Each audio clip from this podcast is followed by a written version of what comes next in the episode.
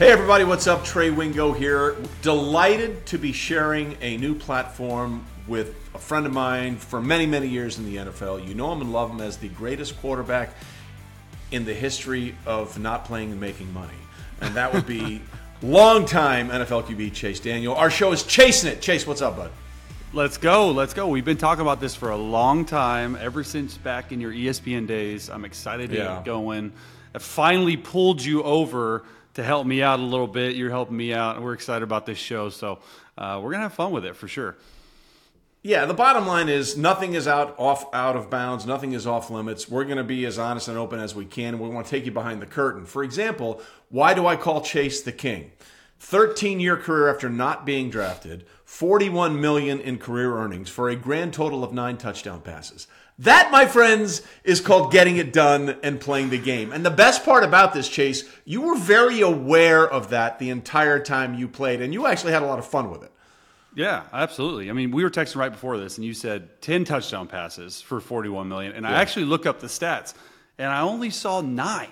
And I was like, I couldn't even get to double-digit touchdown passes. Like, what is happening? But, yeah, I've always been open about it. It is what it is. I made a heck of a living.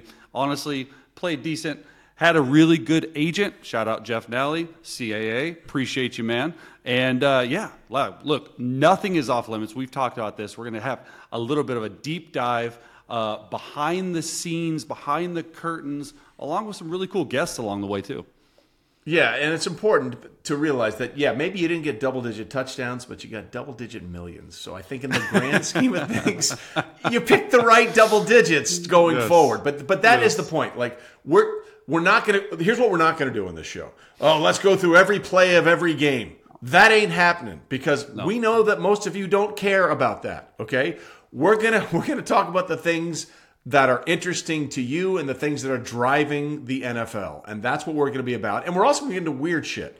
Like, for example, Chase actually believes all different bottled waters taste differently. He just doesn't know that he's being what P T Barnum said all those years ago. There's a sucker born every minute. I'm just saying, I, I we were texting back and forth about this, and I did this little poll yeah. on Twitter. And it got uh. so many views, likes, whatever, and people comment. I didn't realize I hit such a nerve. But, and I told you this, and I'm going to tell everyone else it. I can't trust someone who doesn't think water has a taste. Just saying. Just saying it. Just saying. Cool. And I don't know if I want to work for a full season with someone who believes bottled water actually tastes differently. But see, that's the whole thing. We'll get into all of that on the show. Chasing It. Our first episode will drop the day before the season begins, and we look forward to chasing it with you guys all season long. We're excited. Let's go.